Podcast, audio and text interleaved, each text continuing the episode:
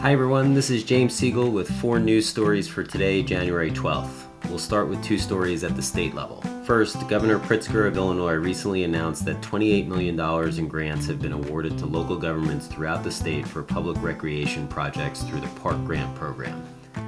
Pritzker noted the dual benefit of promoting wellness while safeguarding the environment. In addition to funding play infrastructure, several of the communities have made the wise choice of also adding restrooms.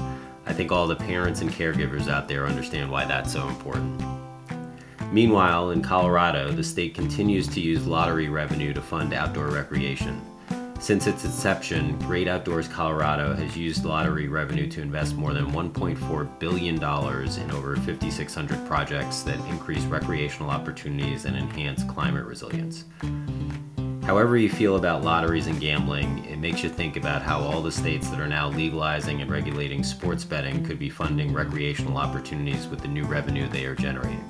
If you're interested in learning more about this, I recommend that you check out the thought leadership on this topic from the Aspen Institute's Sports and Society program.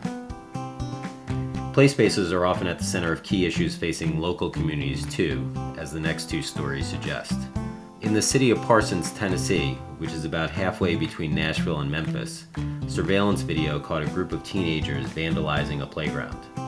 Although you don't often get video of it, vandalism at playgrounds is not a rare occurrence, and teens are often involved. We've found that communities can take a variety of actions to minimize the risk, and that goes beyond the equipment choices they make or site planning they do. First, having the community involved in the design, construction, and maintenance of a playground is critical for building a sense of community ownership, which means that the play space is much more likely to be used and less likely to be targeted.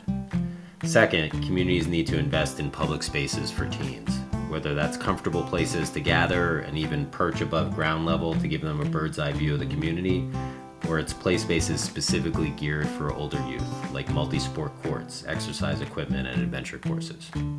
And lastly, in Stockton, California, the city is planning to install a new playground at Sandman Park, the site of a fatal shooting in 2020. The city had removed the old playground a year later because the equipment had deteriorated and was no longer safe to play on. The new playground planned for the park will be accessible for kids of every age and ability. Through our work at Kaboom, we've witnessed how community designed and community built play spaces are critical to making public spaces safer and also contributing to community healing in the face of trauma. Well, that's all for today. If there are news stories you'd like us to include in future episodes, please send us an email at swingforward at kaboom.org. Thanks for listening.